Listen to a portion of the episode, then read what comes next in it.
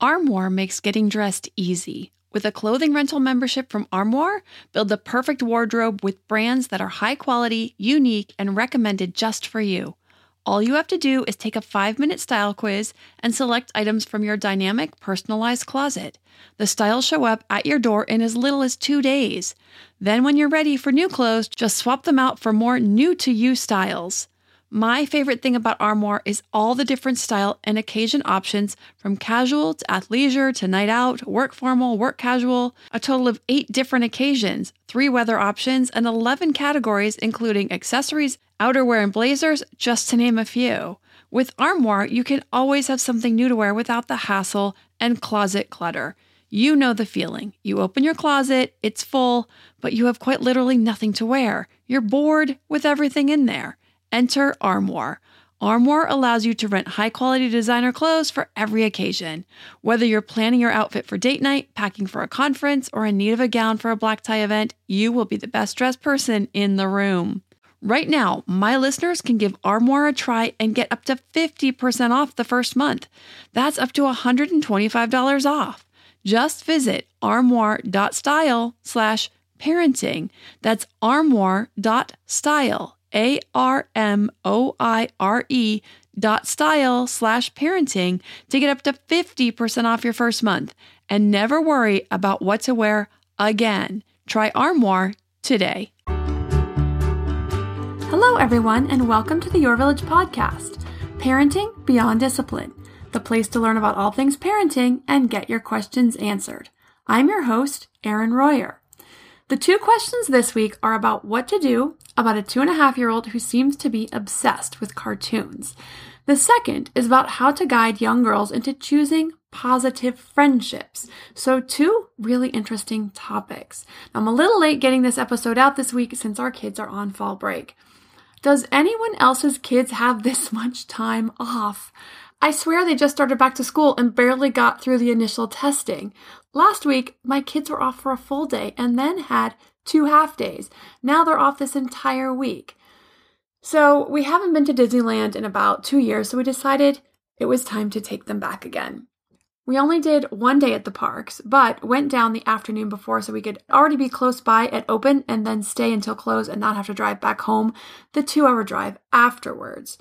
So that took up part of my week and the reason that I didn't get this episode out a little earlier. What's funny is my youngest son was pooped out by 7 p.m., and honestly, so was I. We had a fast pass for one more ride, the Radiator Springs car race ride, so we got him through that, and then he was just ready to go. So I took him back to our room while the other three in our family stayed, and I was glad because I was so tired. I just think I'm getting too old to do the theme park thing all day long. But anyway, for the questions. The first question is from Alex, who says Hi, Erin. I've been listening to your podcast since my daughter was born, and I have found the information you provide to be so useful. I want to thank you for all the great content. My degree is in child development, but even so, there are so many times I find myself completely stuck at what to do and love having you to refer back to for advice. That being said, I'm once again in a situation which I have no idea what to do. I'm currently 30 weeks pregnant, and at the beginning of my pregnancy, I was very sick. Due to this, my two year old was introduced to cartoons for the first time. I ended up allowing her to watch cartoons way more than recommended, and definitely more than I was comfortable with, out of desperation to get through morning sickness. Once I was no longer sick, we cut cartoons cold turkey. We stopped allowing them at all for several weeks, and it was almost as if she had to learn how to play again. She had many meltdowns a day for about a week straight, but eventually was able to entertain herself again. She plays great independently and can keep herself entertained for hours on many days. However, I believe I made a mistake by slowly allowing the cartoons again. On average, she watches 20 minutes a day, one episode, but we also have many days she watches none. However, from the second she wakes up in the morning, she is asking to watch cartoons. She has become completely obsessed. She will say, I want to watch cartoons over and over and over. I will tell her once that we're not watching cartoons right now because we're doing whatever it is that we're doing. And then I ignore her continued request. I try to distract her, give her other options, or get her out of the house. But anytime there's a lull in activity, or sometimes even in the middle of an activity, she begins asking. It's driving me crazy. Each time I make a suggestion of something else to do, she'll start screaming at the top of her lungs and ends up throwing a complete fit. I would say this is happening five to 10 times per day for the past three to four months.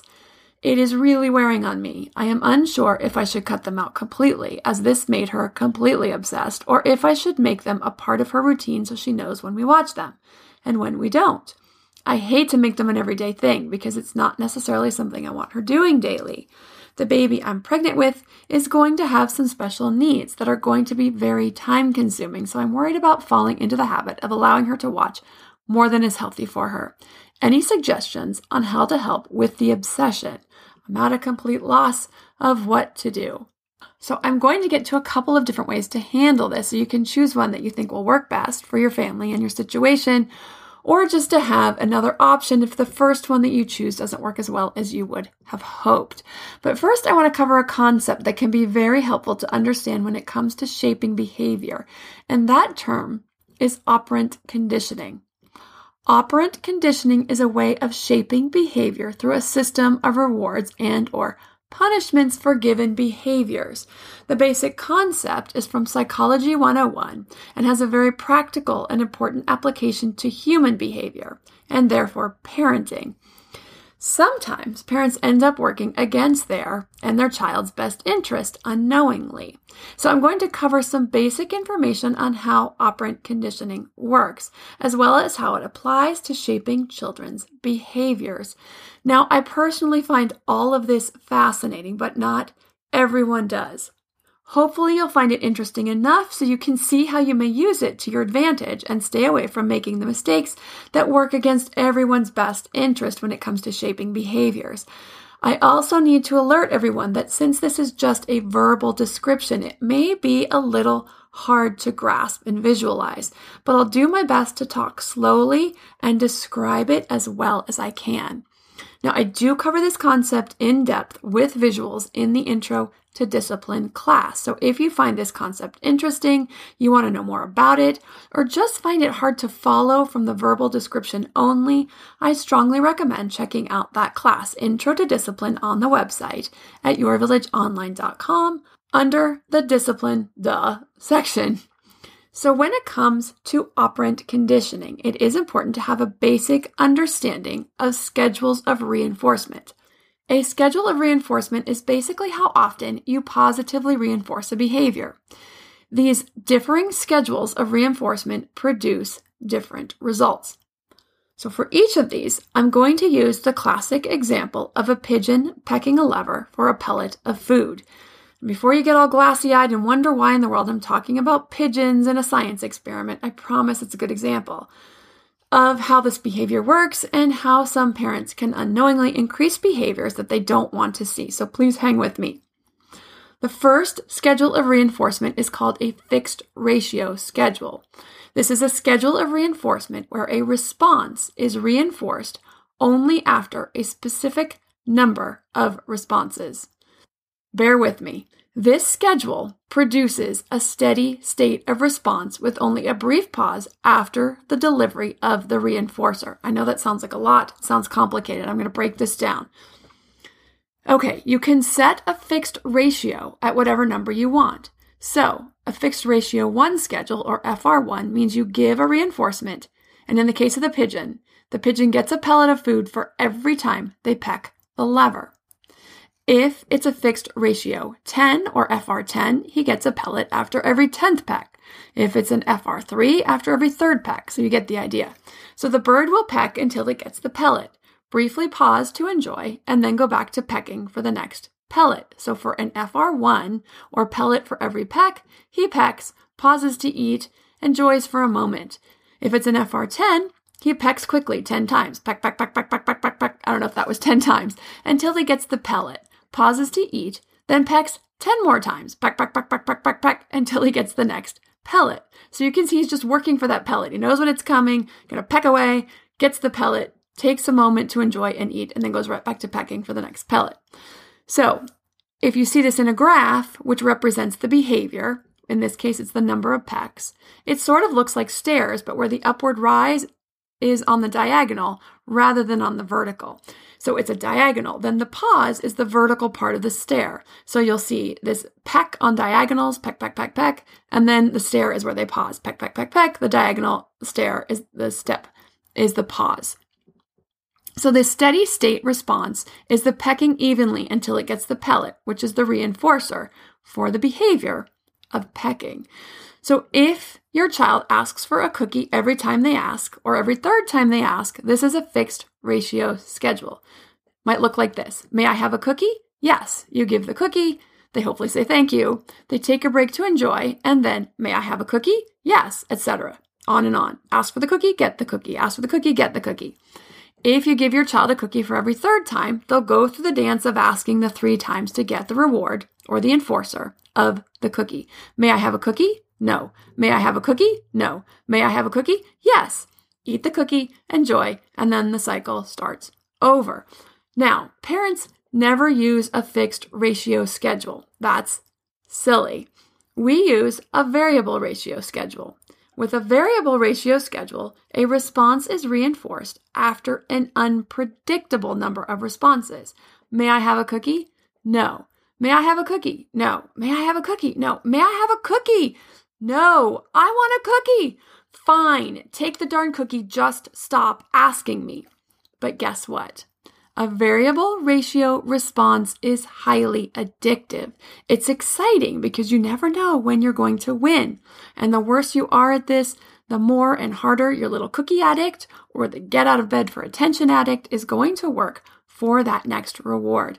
A perfect example of this is slot machines. You never know when you're going to score or when you're going to win. So this results in a high, steady response rate. When it comes to your child, if you give in after saying no, however many times it may be, the next time your child will work even harder to get to the yes. The more this happens, the more you increase what we call the extinction curve if you ever do decide, okay, we have to put a stop to this. Now, I've seen this happen with parents, especially who try to sleep train and give up halfway through. The next time, it just makes it harder. They keep putting their kid back to bed, putting their kid back to bed, putting their kid back to bed. And finally, they break down and just yell at the kid or give some kind of attention, give in to the back rub or the whatever it is. The next time, going through that process of getting the kid to stay in bed gets harder and harder. They taught their child to just work harder and that I will eventually reward you with what you want. They taught their child that no means yes eventually if you keep bugging me for it. So I'm not saying this is what has happened with the cartoons. It may be, but it's something to be aware of for Alex and for any other parents who might recognize themselves in this behavior pattern. So when it comes to the cartoons, I see two options here. The first is you can have a scheduled time each day for screen time 4 p.m., 5 p.m., noon, whatever you choose.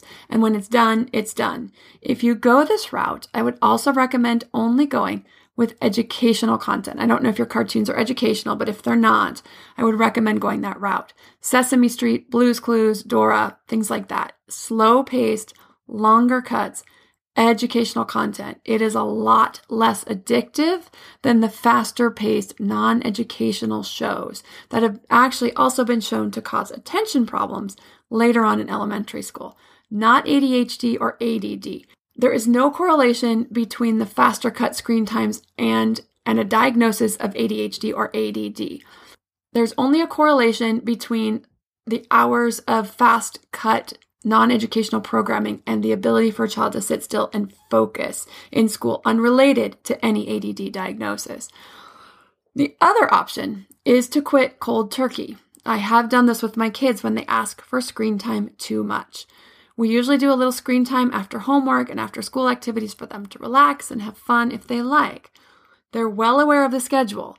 They know when in the day it's coming. So when they wake up and start asking at 8 a.m. if they can watch TV or play on the tablet for too many days in a row, I have given a warning and said, you need to stop asking or you're not going to be able to watch for a month. And then if they've asked again, I have taken it away for an entire month so they can figure out other ways to play and entertain themselves without needing a screen in front of them. This is an insidious thing. It does seem to get in there, and then they just seem to want it more and more. Very annoying. To me, there is nothing more important than my family's health and well being. We all know the quality of the air in our home is important. But did you know indoor air quality can be up to 100 times dirtier than outdoor air? I've got to tell you about Puro Air. In 30 minutes, this device will remove allergens, dust, smoke, dander, and gases from the room. Puro Air uses a stronger filter called a HEPA 14 that filters pollutants at a microscopic level and is backed by scientists from Harvard and MIT. In laboratory studies, users saw noticeably cleaner air in just 30 minutes. When it comes to babies and children, there's nothing worse than dealing with a cranky baby or child who can't sleep because of congestion. Air purifiers can help reduce congestion and improve immune system function to fight those winter colds and flus. I use my Puro Air purifiers to clean the air in my home, especially in our bedrooms while we sleep. It has a quiet, relaxing hum and cleans the air from pet dander, allergens, viruses, dust, mold, odors, and contaminants. It has four levels low, medium, high, and sleep and four different timer options so you can customize it to your home and your needs. Check out Puro Air at getpuroair.com. That's G E T P U R O A I R.com. Puro Air is the only air filter that uses a HEPA 14 filter. That's getpuroair.com. Hey, Parenting Beyond Discipline listeners. Ready to create a home that fosters love, warmth, and style? Look no further than Home Threads, your partner in crafting a nurturing environment. At homethreads.com, explore a thoughtfully curated collection of furniture designed for families who believe in positive parenting. From cozy reading nooks to durable playroom essentials, our pieces are crafted to enhance your parenting journey. Home Threads has an incredible selection of furniture, decor, and accessories like throw pillows, blankets to snuggle under for family movie nights or reading time that helps you create the warm, cozy home that is the foundation for happy family memories. I love all the great pieces I've gotten from Home Threads to finish the look in my home. Gorgeous yet durable and cozy accent throw pillows, blankets, and some really cute wall decor. I have an ocean theme throughout my downstairs, so I got a couple of really great wall pieces to finish that look, and some picture frames for the family photos. Visit homethreads.com slash parenting today and get a code for 15% off your order. That's homethreads.com slash parenting to get your code for 15% off your order because great parenting deserves a great home. Home Threads, love where you live.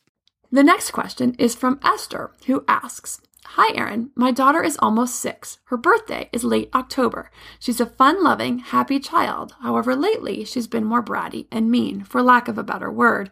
She's been this way towards us, her brother, and even some of her friends. I have noticed she is attracted to girls that are less kind and down to earth. Again, lack of better words.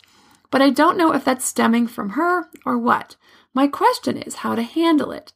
I've been having talks about treating others the way we want to be treated. I've been encouraging sharing and kind words. I praised any and all positive efforts she's made, but I'm wondering if I'm missing anything since she's been pretty worrisome. Help! Any and all tips would be so helpful. I'm also wondering if it's an age stage thing. My children know my motto is our family is nice to each other and others, and this is very important to me. Oh boy, girls and friendships. This is an interesting topic for sure. So, first, I'm going to cover the common dynamics of friendships in the elementary years so it's not a surprise, and parents can be prepared when things happen to know if they're normal or not. In the elementary school years, this is ages 5 to 10, kids have serial best friends and they socialize in small groups. This can mean exclusion is par for the course. There may be many hurt feelings over being excluded from play or parties. When resolving conflicts, boys tend to be more physical while girls tend to be more verbal. This verbal struggle can sometimes mean name calling and other less than favorable methods.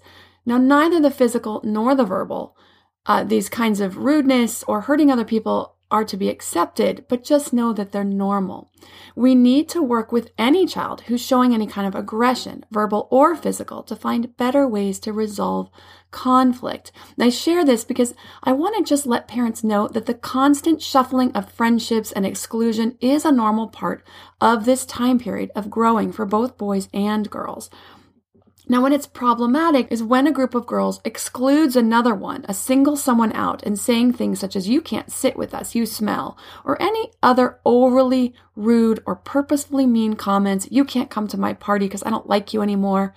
Friends will switch around and change and will get invited to parties and not get invited to parties, but it's when it's pinpointed and specifically mean that it's a problem.